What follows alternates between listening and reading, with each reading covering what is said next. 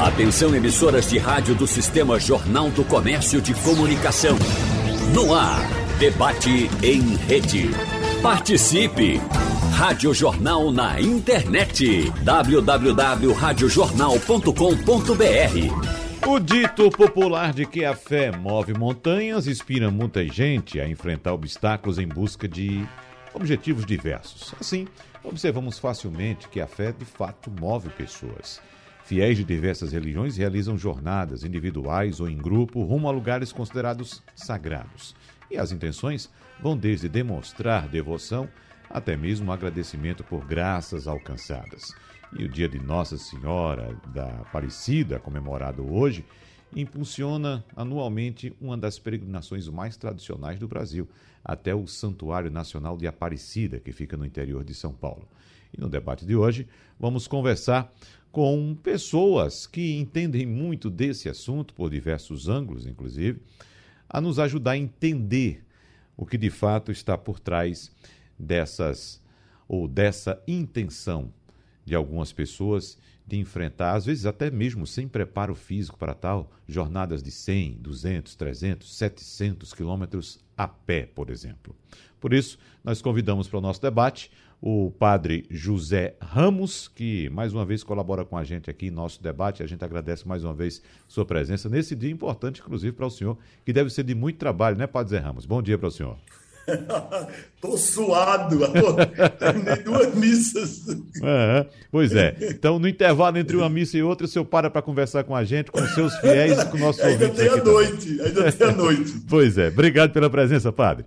A gente recebe também. Imagina, prazer é meu. A gente recebe também o médico Joaquim Branco, que, claro, conversa com a gente muito a respeito de saúde, de medicina aqui, mas é um homem de fé e por isso está com a gente conversando hoje com, com o nosso ouvinte aqui da Rádio Jornal também.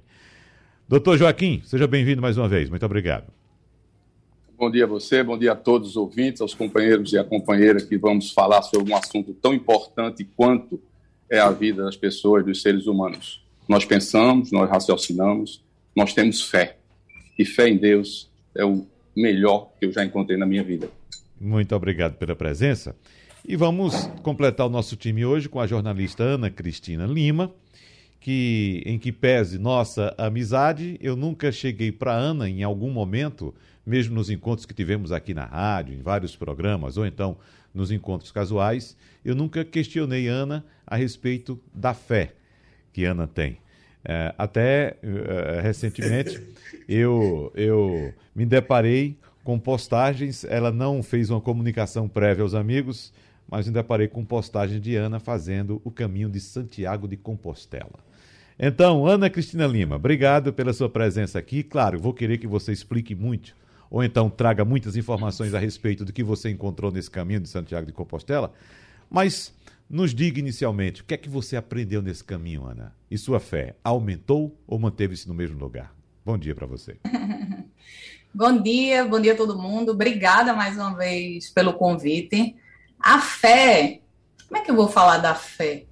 A fé, ela se manteve. Uhum. Ela se manteve. Agora, o, esse resgate de um Deus, esse resgate de, de, de uma caminhada de em que acreditar, isso aconteceu.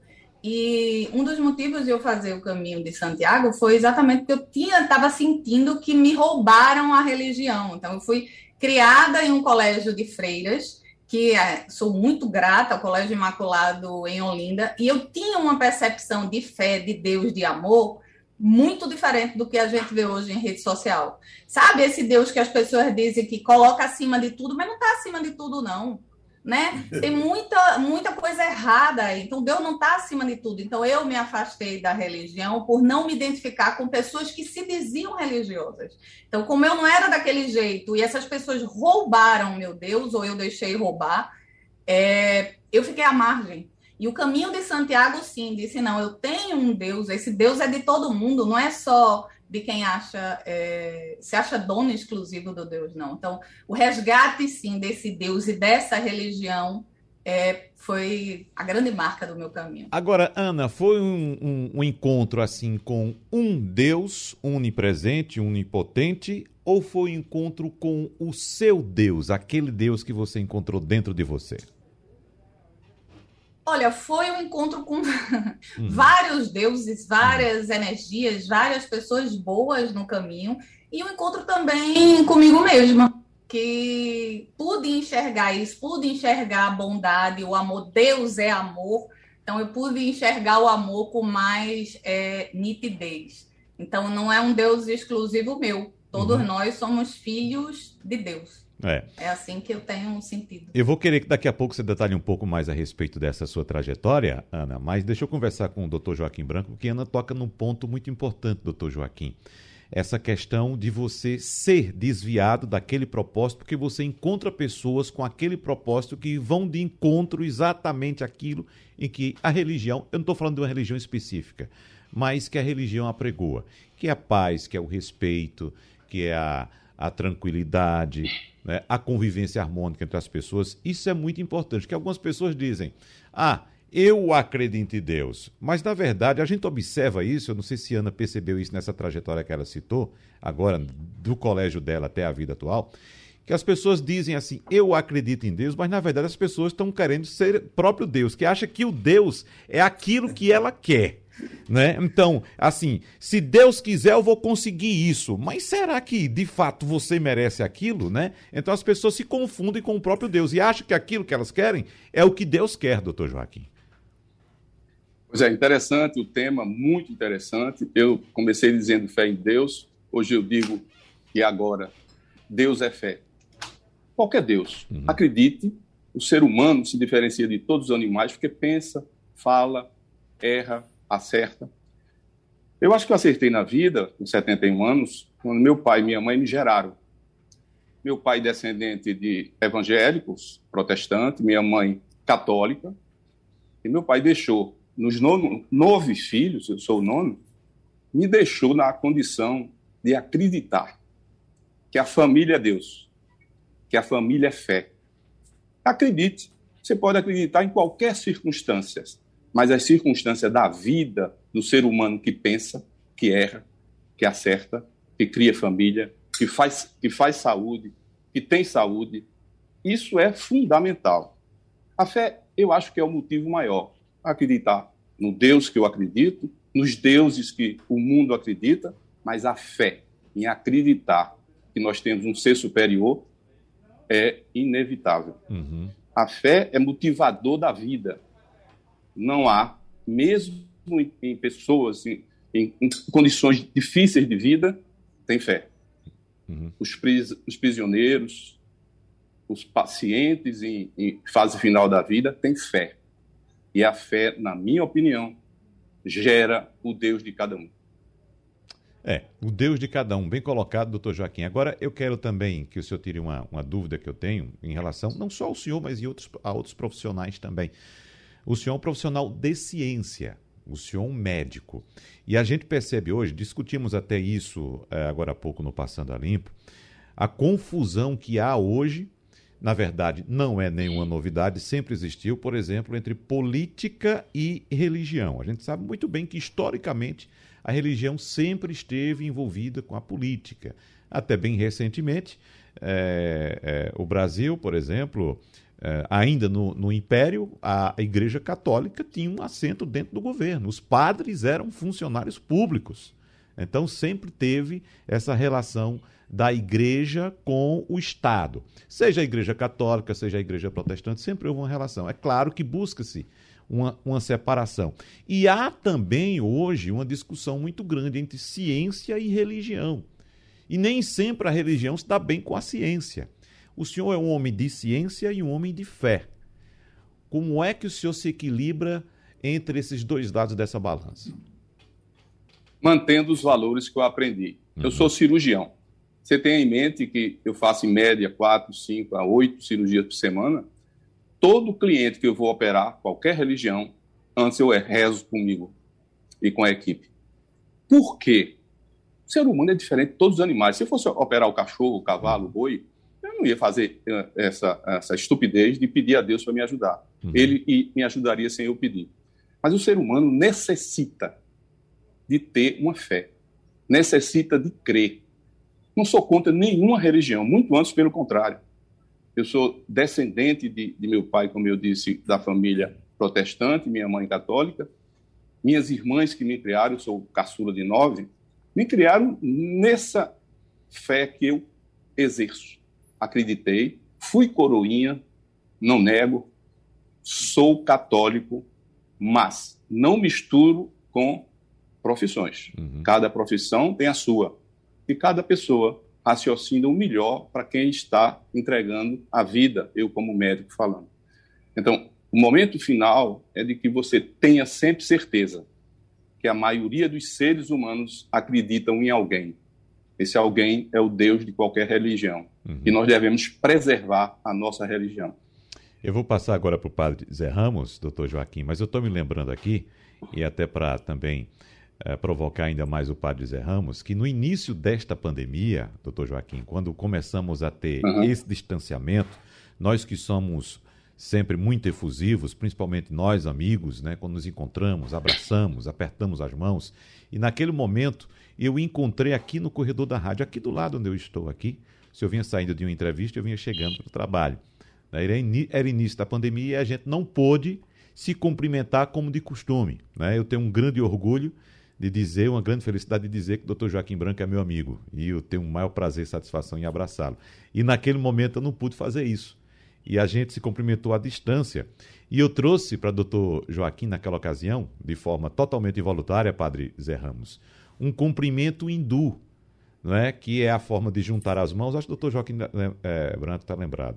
Juntar as mãos e se curvar, se inclinar diante daquela pessoa. Né? Os orientais fazem muito isso há, há, há milênios, né? a não se cumprimentar como nós, mas à distância. E o cumprimento hindu é dessa forma: junta as mãos e você inclina o corpo para frente. E com isso, o, o, o, religioso hindu, ou o cidadão hindu, ou fiel hindu, ele diz o seguinte: ele diz, o Deus que habita em mim saúda o Deus que habita em você. Padre Zé Ramos, agora o senhor ouviu três pecadores falando, por favor, dê a sua palavra. e o quarto vai falar agora, né? E o quarto vai falar agora. Exatamente. Fique à vontade, padre. Olha, ah, foram assuntos muito importantes, né? assuntos da intimidade, das descobertas né, pessoais eh, da jornalista Ana, né, Ana Lima, e a, a vivência né, nessa, nessa gangorra entre ciência e fé do doutor é, Joaquim. É, eu acho que ah, nós estamos no mesmo caminho, porque a, a, as descobertas, no fundo, é busca de equilíbrio, para mim. Busca de equilíbrio. E a gente compreende o ser humano como todo um envolvimento material e um envolvimento espiritual. Se eu só cuido da matéria, eu viro apenas um animal que vive e morre. Se eu cuido da matéria e do espírito, então eu cuido também, para nós cristãos, de vida eterna. Então, é, é uma vida que não morre. Isso é muito importante. Agora, a, a, veja, Deus, assim, claro que eu estou puxando a sardinha para a minha brasa. É a minha compreensão também, que tenta agregar a compreensão de outros, para poder a gente chegar num diálogo. Por exemplo, para mim, Deus deixou dois grandes livros né, para a gente ler, para a gente perceber, para a gente entender e para a gente pesquisar e ir atrás. Deixou o livro da criação, que aí a ciência samba em cima maravilhosamente, para descobrir as coisas que Deus deixou criadas, né? e tem o livro da palavra. Então, para quem é cristão católico, esses dois livros são fundamentais para poder encontrar um norte que o dê tranquilidade. Às vezes, aí Ana disse uma coisa muito séria, às vezes a nossa religião é uma religião dos outros, mas não é uma experiência pessoal, íntima. Quem tem, e aí às vezes é bom fazer o caminho, às vezes é bom recolher-se, fazer um retiro, porque o, o, é, o que a gente precisa é, de, é dar experiência pessoal com essa transcendência. Sem essa experiência pessoal, vira macaqueação, desculpa a franqueza, vira apenas um trejeito de ser. Mas quando a gente tem uma experiência transcendental profunda, então toda leitura que vem a partir daí vem a partir dessa compreensão. Então, cabe Deus em tudo. Em tudo. Por quê? Porque eh, ele é o Criador. Ele é aquele que nos orienta para voltar ao seu seio. Essa é, a, é um pai, né? É um pai. Mas isso é uma, é uma explicação cristã. Claro que é, por exemplo, o budismo, você falou aí na saudação budista, né? Uhum. O budismo é incrível. A iluminação que eles procuram através da meditação e do nada é impressionante. Eu, passei algumas semanas assim, né, né para ver para me decidir se ia ser padre ou budista. E, então é incrível. Eles não eles não entram, não trazem outras coisas, outras elaborações, outras criações. Não, é limpar a mente para ser feliz do nada. E aí você tem iluminação, e essa iluminação te deixa bem em qualquer momento e em qualquer estágio de vida. Mas aí é uma opção para as pessoas. Eu não encontrei no budismo uma essência que é de minha infância, né? que está todo esse ritual, essa beleza, esse transporte, essa ida e vinda, essa, essa fé plural, misturada, não é? que é muito bonito e que isso me dá mais felicidade. Por isso que eu optei pelo cristianismo. Mas tem outras opções também maravilhosas. Então, para mim, tudo é busca de equilíbrio, Wagner. Uhum. Equilibrar a matéria e o espírito. E para isso vale a procura e a, a busca das essências. Porque também ficar num modismo ou num self-service, para mim, tumultua mais a mente do que propriamente é, ajuda. Porque hoje tem muita moda de self-service. Você pega do cristianismo uma coisa, do candomblé outra coisa, do, do budismo uma coisa, do outra coisa, e você fica aquela parafernália de, de fés e de, e de gestos e de ritos que muitas vezes lhe tumultua. Então, bom, tem gente que pode conviver bem com isso. Eu não conviveria, por isso que optei por uma religião cristã católica. Uhum. Oh, padre, mas a gente encontra também muito desequilíbrio dentro das próprias religiões. Né? É, a Sim. gente está percebendo que o senhor tem uma tolerância muito grande em relação a outras religiões. E há religiosos, muitos na Igreja Católica, que têm essa tolerância. Né? Outros nem tanto. Em outras religiões, a gente é, parece que há uma predominância da intolerância. Não sei, não, não, não sei é, é, é, é relativizar isso, né? não, não, não tem como quantificar. Sim. Mas a gente percebe que há muita intolerância, por exemplo, uma briga, uma busca por pessoas, parece que você parece que tem uma meta, você tem que sair da igreja e tem que trazer tantas pessoas aqui para a igreja. Né?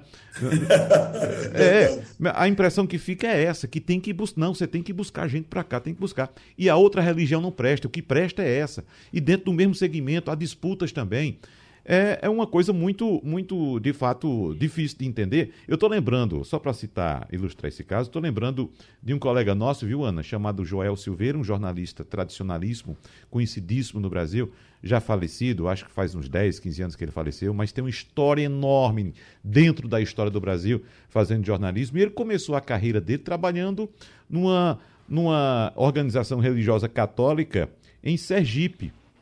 E ele, por ser muito inteligente e estava ah, sempre ligado lá à, à, coordenação dos trabalhos, ele fez amizade com o padre que coordenava todo, todo, todo o ambiente religioso lá. Fez amizade tão grande que eles se encontravam todas as noites para conversar e jogar xadrez. Mas tinha um detalhe, Padre Zé Ramos. Joel Silveira, hum. isso já na década de 40, já declarava ateísmo ele dizia que não acreditava em Deus. Veja só. E trabalhando nessa organização religiosa. Mesmo assim, todas as noites se reunia com o padre para jogar uma partida de xadrez com o padre. E ele foi questionando, mas como é que você lidava? Né? Porque uma coisa é dizer que é ateu hoje, que já tem um certo preconceito. Outra coisa é dizer que era ateu na década de 40. Era outra história. Ele disse o seguinte: bom, para eu me dar bem com o padre era o seguinte: a gente ia jogar o xadrez, e a gente fez um, um, um, certo acordo, um acordo tácito. Nem o padre falava da Bíblia, nem eu falava de mulher. E pronto. E a gente jogava o xadrez e cada um ia dormir. Pronto, foi essa forma que ele encontrou. Mas é preciso haver essa tolerância, né, padre? Com certeza. Veja, é, tolerância não significa que a gente vai deixar os princípios. Tolerância significa entender a diferença diferença, para mim, entender a diferença, mas uh, a dificuldade maior, Wagner, é que às vezes as pessoas estão em busca de tantas coisas que não sabem a diferença. Então, a pessoa do candomblé pode dialogar com, a, com, com o cristianismo, claro, e, e em determinados momentos, o Espírito Santo sopra onde ele quer, diz a Bíblia, diz a palavra de Deus, que a gente acredita. Então, ele não é uma, uma exclusividade de igreja nenhuma. Porque se tem um livro da criação e Deus criou e o Espírito Santo de Deus criou tudo isso, então ele seria fechá-lo, como dizia Davi, o profeta lá dizia: você quer fechar Deus num, num, dentro de uma igreja que na, na, época era o templo, né? Que, que, que é, Davi queria construir porque viu que a arca da aliança estava ainda ao ar livre, circulando, e ele já tinha um palácio dele, está lá no livro, né, no livro do Geis. Então, ele queria construir um templo. E esse daí Deus disse, não, aí o profeta vai dizer, ah, construa, mas daqui a pouco Deus diz, não, não precisa disso não, você quer me fechar num templo? Não. Então, a gente tem que ver nas outras opções de religião também o espírito, a, manifestação do espírito. Não é sempre que a gente identifica, não é sempre que a gente, é, que a gente dialoga com isso. Tolerância não significa essa, é, que eu agora vou me tornar o outro. Não, eu vou ter o outro como diferente de mim, mas respeitando uma essência que o Espírito Santo também está nele. Então, assim, é essa tolerância que é muito importante. Agora, que a gente quer sempre trazer para as nossas razões, isso é humanamente certo. A gente tem que trazer. Por exemplo, um dia desse teve um debate com uma pessoa de uma outra religião. Aí dizia: o senhor está me convertendo. Eu quero lhe converter, porque é isso que eu acredito. Agora, a opção é sua. Você vem ou não. Se você está tendo dúvida do outro lado, eu, eu te chamo para cá mas você quiser. Agora, encontre o problema é encontrar razões nas, nos grupos religiosos, que a gente está muito desfacelado, está muito show, está muito show, está muita comunicação assim, mas sem ir para uma essência. Olha, Jesus chamou doze, doze e um já danou-se, que foi Judas. E depois escolheram Matias. Com doze, Estamos em 2021 debatendo fé, debatendo religião, 2021 aqui, na Rádio Jornal, aqui em Pernambuco. 12. Então, essa questão de quantidade, de estatística, isso é, para mim não vale. Eu gosto de ver a igreja cheia, e graças a Deus aqui em São Sebastião temos três missas que o povo participa e é tudo muito bom. Mas eu celebrando naquela capelinha, lá em Convales, eu não sei, uma hora e vinte para chegar em cima de ladeira, de bananeira, de, de, de cana de açúcar, etc. Eu sou tão feliz quanto, e às vezes até mais. Porque quando tem muita gente, a gente fica meio fazendo show, sabe como é? Naquela comunidadezinha menor, a gente fica mais inteiro ali, menos. E quando filma e quando grava, aí é que a gente fica meio diferente. Hum. Então, a tolerância é fundamental para a convivência. E Deus não deve ser aprisionado em igreja nenhuma. Eu tenho o meu Deus, que, é, que acho que é o Deus de muita gente também. E aí ele se manifesta de acordo com as cores, o momento, a geografia e o interesse que ele tem em desenvolver em cada um. E aqueles que não conheceram Deus e Cristo não vão ser salvos? Vão. Uhum. Todos recebemos o sêmen crístico quando nascemos, quer a gente entenda, queira, quer a gente acredite ou não. E ali dentro já tem o bem e o mal, já tem essa, a, a, Quantas pessoas não, nunca entenderam, é, nunca vivenciaram coisas religiosas e tal, e são pessoas. O ateu, este homem, Joel, uhum. convivendo com, com o padre, ele já estava fazendo algo fundamental, que era amizade, que era respeito, que era estar junto. Agora, se você está junto e pode discutir a intimidade, a sua fé, eu acho que amplia-se essa amizade, ou não, né? Porque pode ser até momento de, de separação. Então, o gesto dele já é um gesto cristão, quer ele acredite ou não, já é um gesto divino, quer ele acredite ou não, porque essas são ações de Deus na vida das pessoas. Esse gesto de Joel, joga ateu, está numa organização, e além do mais, ainda dialogar com o padre, só colocar os limites. Isso aí é sensacional, colocar os limites. Bom, o padre não pode casar, então não vem falar de mulher, de beleza, de não sei o quê, de é. juco e tororó. Uhum. Né? Então, a gente uhum. também não fala do ateísmo do outro. Vamos trazer um pouco da experiência de Ana Cristina Lima também, a respeito do trajeto dela no caminho de Santiago de Compostela, porque nós temos, Ana, aqui no Brasil agora, Agora não, já desde 2005, já que essa rota foi oficializada nessa, nessa data, 2005, ou seja, são 16 anos já, o Caminho da Fé, que é um trajeto de peregrinação brasileiro, claro que foi inspirado lá no caminho de Santiago de Compostela. Então, atualmente, há vários caminhos até Aparecida, com saídas partindo de municípios como Cravinhos, São Simão, Santa Rosa do Viterbo, São Carlos, Descalvado, Tambaú, Águas da Prata, Franca, Borborema e também todos esses em São Paulo e também Guaxupé em Minas Gerais. É um trajeto que tem de 134, dependendo, 134 quilômetros, dependendo do município que você escolha sair, até 742 quilômetros. Você está aí, Ana Cristina Lima, muito bem sentada, muito bem confortável depois de percorrer aquele trajeto todo. Não sei quantos pares de sapato você gastou. Não sei enquanto sua, muscul sua musculatura. Então comprou um sapato bom, viu? Mas veja só. É, você vai trazer sua experiência, mas eu digo a você: nós temos essa experiência no Brasil e, apesar de ouvir muitos relatos de muitos amigos nossos a respeito do trajeto de Santiago de Compostela, hoje eu teria o interesse inicial em fazer esse trajeto, esse caminho da fé brasileiro, antes de fazer o caminho de Santiago de Compostela. Mas diga aí, o que é que você encontrou? Quais foram as é, pedras é, do é seu que, caminho? É que o caminho é de cada um. Na verdade, é. as pessoas, ah, porque você vai andar até Santiago se você pode fazer o mesmo trajeto, sei lá, Recife é, Pesqueira, Recife Petrolina, entendeu? Mas uhum. não é assim que funciona. Tem a questão de segurança e tem a questão do seu caminho.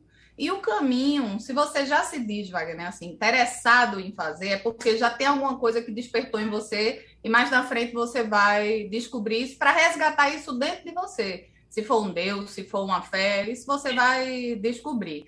Mas aí eu queria voltar só ao assunto que, que a gente estava falando com o padre, que é a questão da religião, e a religião é importante, a fé é importante, consola muito, a fé consola. Então a gente tem o ditado: a fé move montanhas, e aquilo está dentro da gente e a gente consegue fazer coisas que a gente não acreditaria que iria fazer movido pela fé. Mas a gente tem um lado obscuro aí também, que é o fundamentalismo religioso. Uhum. Então, assim, por que, que muita gente se diz ateu? Por que, que muita gente se perdeu na religião? Porque hoje a gente tem informação de que religião também mata.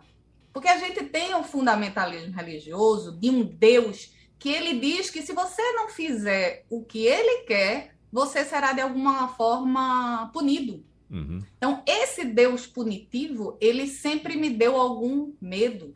E nesse caminho de Santiago, eu pude resgatar exatamente, e eu digo de novo, o, o Deus ou a fé, a crença que eu aprendi quando eu era pequena, na minha escola das freiras beneditinas. Deus é amor. Se passar disso, se a gente complicar muito, eu acho que a gente não, não vai ter um, um entendimento disso.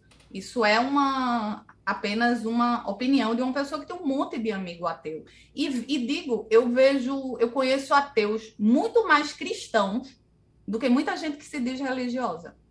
Porque é muito fácil colocar um perfil no Instagram, dizer que é servo de Deus, temente a Deus, temente. Não, cara, ame Deus se ame, ame as pessoas. Não adianta você se dizer cristão se você só faz ruindade. Não adianta, não. E tem muita ruindade. E tem ruindade, inclusive, em todos os caminhos. Então, se você, Wagner, pensa fazer esse caminho, ele é ótimo. O negócio é que, assim, a gente no Brasil, ele sempre, a gente sempre tem o um medo da segurança. Entende? Principalmente a mulher. Não é que. Nossa, é muito diferente de França e Espanha, minha gente. Eu deitava ali sob qualquer árvore, sob qualquer sombra e, e ficava. E me alimentava e cantava. E, e can... veja que engraçado, o Padre Ramos vai, vai gostar disso. Eu cantava os hinos, hinos não, as músicas de Padre Zezinho que eu aprendi na escola. Então foi um resgate. Sim, claro, foi um resgate. Cantava sozinha, cantava alto, cantava do jeito que eu queria. Eu não acredito ainda, mas quero fazer também esse caminho brasileiro que o Brasil tem essa estrutura que o Caminho de Santiago tem. Verdade. Então, para a mulher, ele é mais seguro. Eu não passei um perigo. Todos os medos que eu encontrei no caminho foram medos que eu já tinha. Na verdade, era um medo só que eu tenho um medo de altura e, e algumas coisas relacionadas à altura. Então, nada, o caminho ele dá tudo o que você precisa. Tudo é, é algo extraordinário, é indescritível.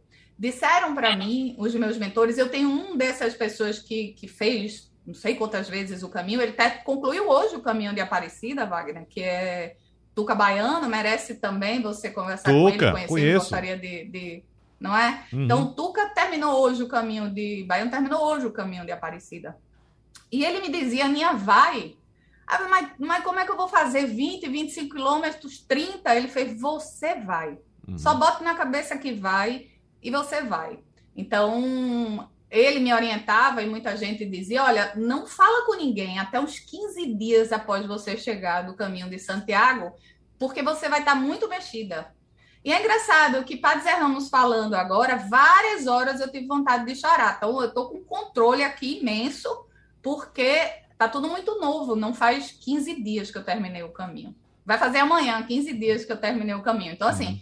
Em tese eu não deveria estar falando porque está muito mexido, mas também é, eu acho que são as emoções e são os depoimentos mais legítimos, que é quando a gente a, ainda está tudo aflorado, né? É.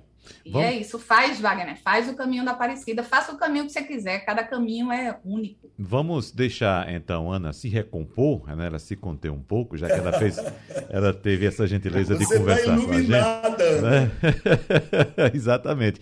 Agora, Nossa. É, doutor Joaquim, esse amigo nosso comum que Ana citou, Tuca Baiano, ele já fez também o caminho de Santiago de Compostela. E eu conversando uma vez com ele a respeito desse trajeto, ele até escreve, acho que ele escreveu um livro, né, Ana, a respeito do caminho, ou se, não sei se foi da trajetória dele, uma autobiografia, alguma coisa desse tipo.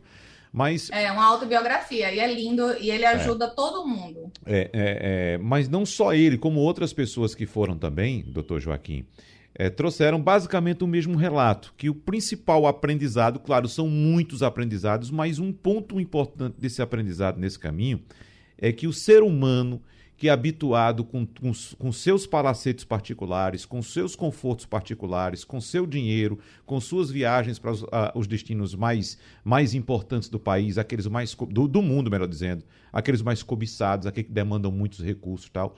Ele diz o seguinte: quem faz esse caminho começa a entender o quanto é possível viver com tão pouco.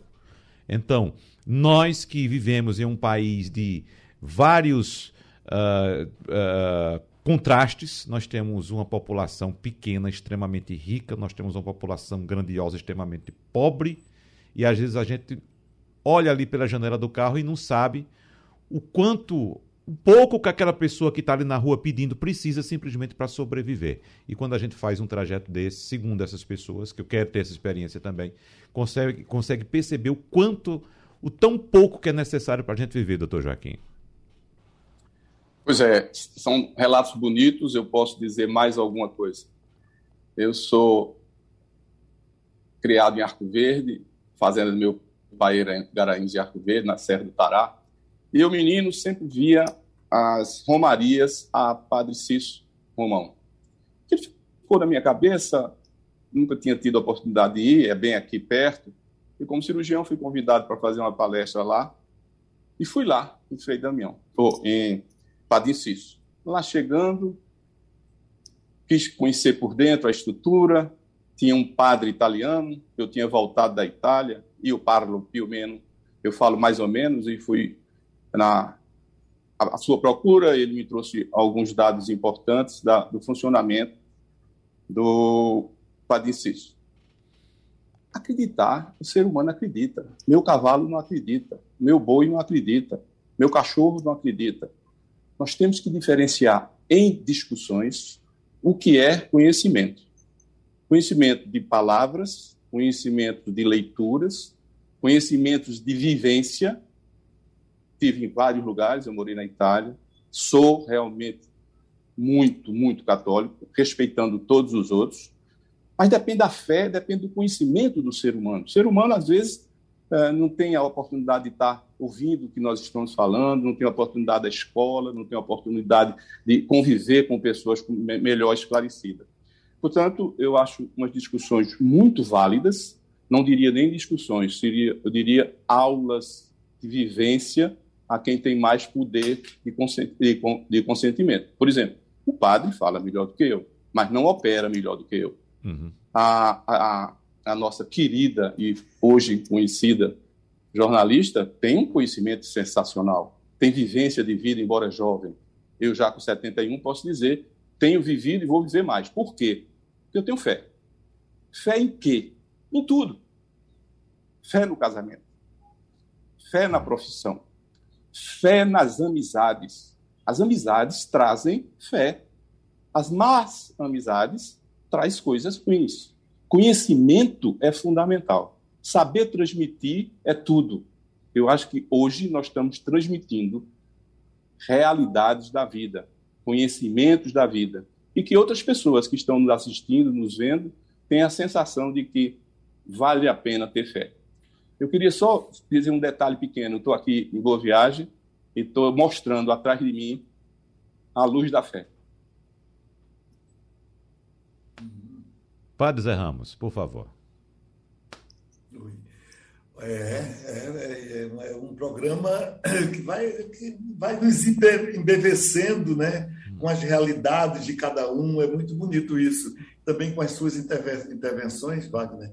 É, é, esse deslocar-se, que parece que é o tema também né, que está permeando essa nossa conversa, é, faz parte, sempre fez parte de todas as religiões, de todos os grupos humanos. Esse caminho que Ana fez de Compostela, na pré-história ou antes do cristianismo, muito antes, as pessoas já, pelo menos eu me lembro assim, que, que tinham, já ouvi falar sobre isso e li sobre as pessoas se deslocavam, porque ali em Compostela vem dar, vai dar no mar e seria o fim da terra. Então as pessoas, na busca desse, desse algo transcendental, ia para ver o sol morrer e ressuscitar no outro dia.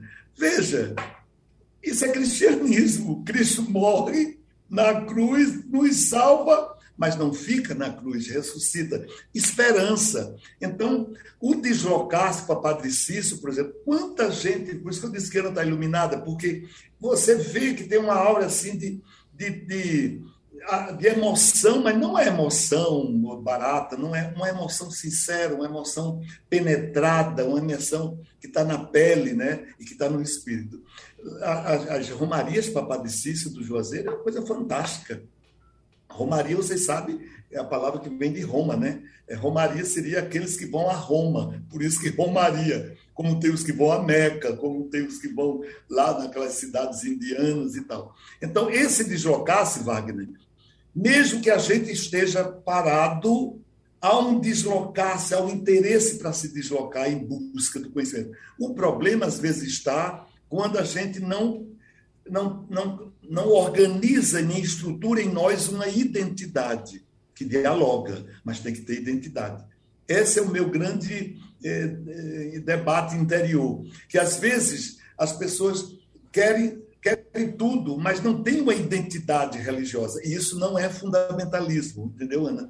Isso é identidade. Fundamentalismo é quando você massacra, quando você impõe, quando você bota exército, né? enfim, quando você eh, discrimina, quando você. Não, isso aí não é, isso é um fundamentalismo do mal. Aliás, fundamentalismo é sempre um pouquinho do mal, porque quer a hegemonia, quer você sozinho, quer sua fé sozinha. Não é assim. Agora, ter identidade, sim, é isso que eu luto na minha igreja, por exemplo. Na, na, eu, eu, acho que os cristianistas têm que ter uma identidade que dialoga com outras coisas, que conversa com outras coisas, que até está junto em outras coisas, mas precisa ter identidade. Por exemplo, quando a gente faz a caridade, então trabalha na dimensão da caridade. O Espiritismo também trabalha, mas o Espiritismo não é cristão, no sentido da essência, mas tem algo cristão que pode unir-se com o cristianismo da Igreja Católica e de outras igrejas, como, por exemplo, outras religiões e assim por diante. O problema do fundamentalismo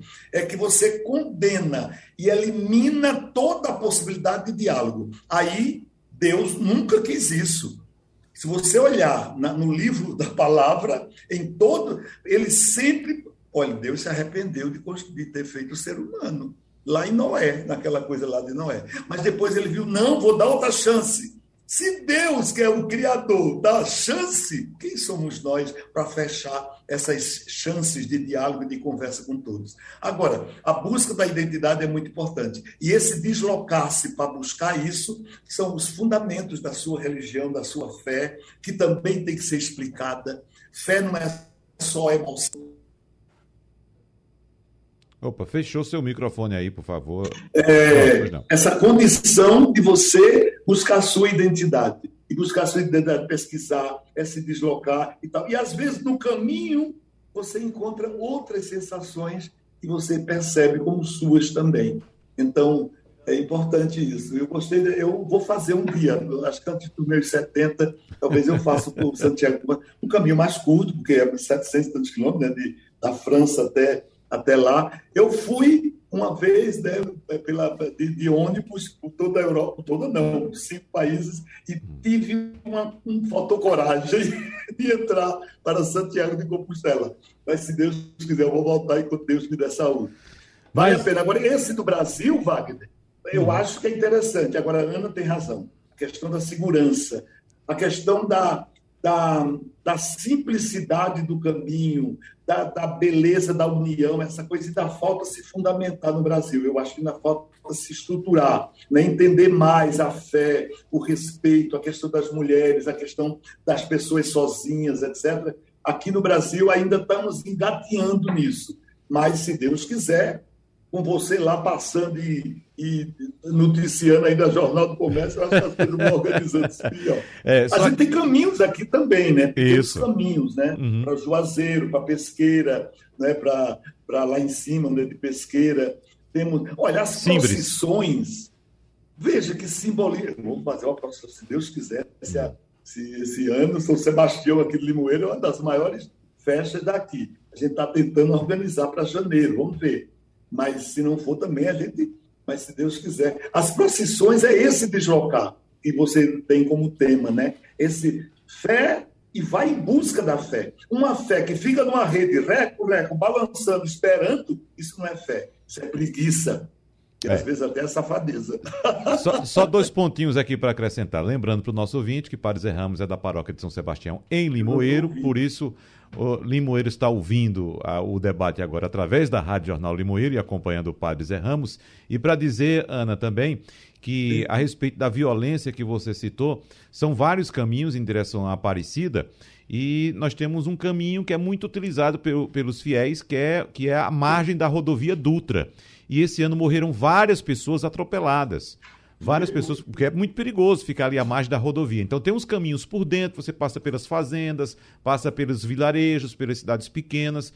É um caminho mais longo, mas é mais seguro nesse aspecto. Eu sei que você abordou outro tipo de violência também. Evidentemente que o assunto é muito denso, é daqueles assuntos em que a gente não para de conversar, porque além de ser bom, ser leve, ser construtivo, ainda mexe com isso que a gente chama de fé. Mas, infelizmente, o tempo passou, o tempo voou. E eu quero pedir a cada um de vocês agora, eu vou dar um minuto para cada um para a gente fechar, para que vocês possam, evidentemente, trazer uma mensagem para esse dia importante com, claro, as experiências que cada um de vocês traz, evidentemente, na bagagem. Ana, agora, com essa experiência de Santiago de Compostela. E a gente fecha, evidentemente, com a autoridade eclesiástica aqui, que é o Padre Zé Ramos, certo? Então, começando por Aninha, Ué, um minuto para Ana, para você deixar sua mensagem, Ana. E os seus aprendizados também ao longo de sua vida e, claro, nos últimos, nos últimos meses que você passou nessa sua experiência em Santiago de Compostela. Um minuto, Ana, por favor.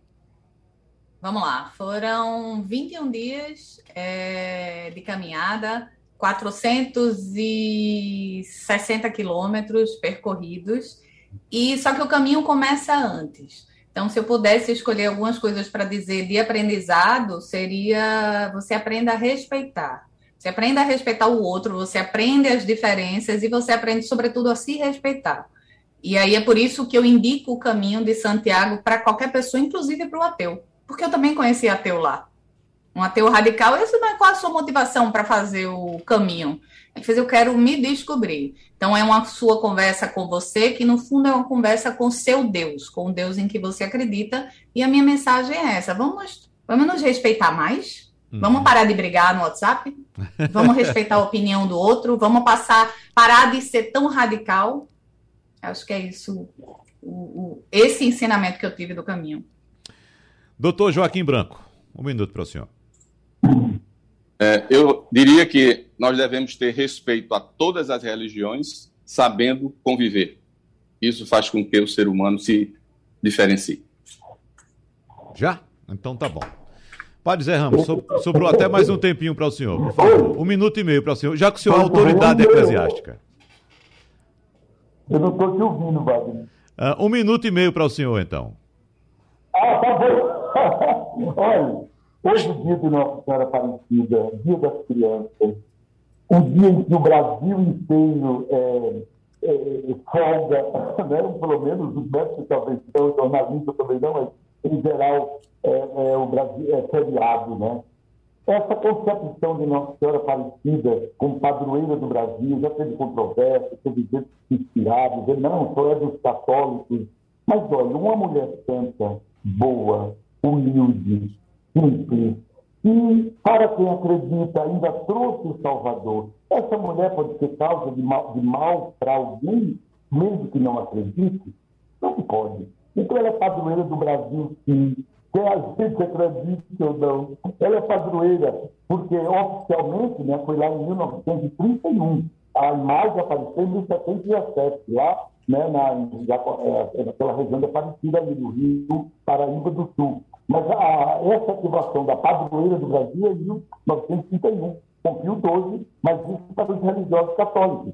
E só foi em 1980, todos sabem, né, com a presença, inclusive, de João Paulo II, aqui estão hoje, São João Paulo II, um santo, né, já teve também no Brasil, tem outro, tem Galvão, que é aí perto agora de está, né? Então, foi em 1980 que civilmente se tornou a padroeira do Brasil. Mas não, eu, eu, eu convido os nossos irmãos protestantes, chamados de evangélicos, todos aqueles, até os ateus, Maria é, é humildade, é simplicidade, é união, é doação, é sim, é bom, é timido. Como isso pode ser uma coisa que afasta as pessoas? Pelo contrário, é algo que. Então, compreenda Nossa Senhora, não com a dimensão, não precisa compreender com a dimensão dos católicos. Não, mas compreenda com a dimensão de gente boa, de gente que trouxe salvação. Gente... Então, é padroeira de todos e que todos hoje tenham um dia mariano, no sentido bom, suave, suave, agradável de felicidade. O que a gente quer na vida é ser feliz, é se identificar com essa fé, com essa busca, com essa pretendência, mas viver tudo isso na materialidade que é. Muito bem. Meu amigo Padre José Ramos, muito obrigado pela sua participação no debate de hoje. Meu amigo Joaquim Branco, um abraço forte no coração. Minha querida amiga Ana Cristina Lima, um abraço para você, bom retorno. Sei que a gente vai ter oportunidade algum dia para você, depois de passar seu período aí de 15 dias, de duas semanas ou até mais, a gente conversar um pouco mais sobre essa sua experiência. Muito obrigado então pela participação de todos vocês no debate de hoje. E lembrando a você que nos acompanha, o debate é repetido amanhã, às duas e meia da manhã. Muito obrigado, um abraço e até lá. Sugestão ou comentário sobre o programa que você acaba de ouvir, envie para o nosso WhatsApp 99147 8520.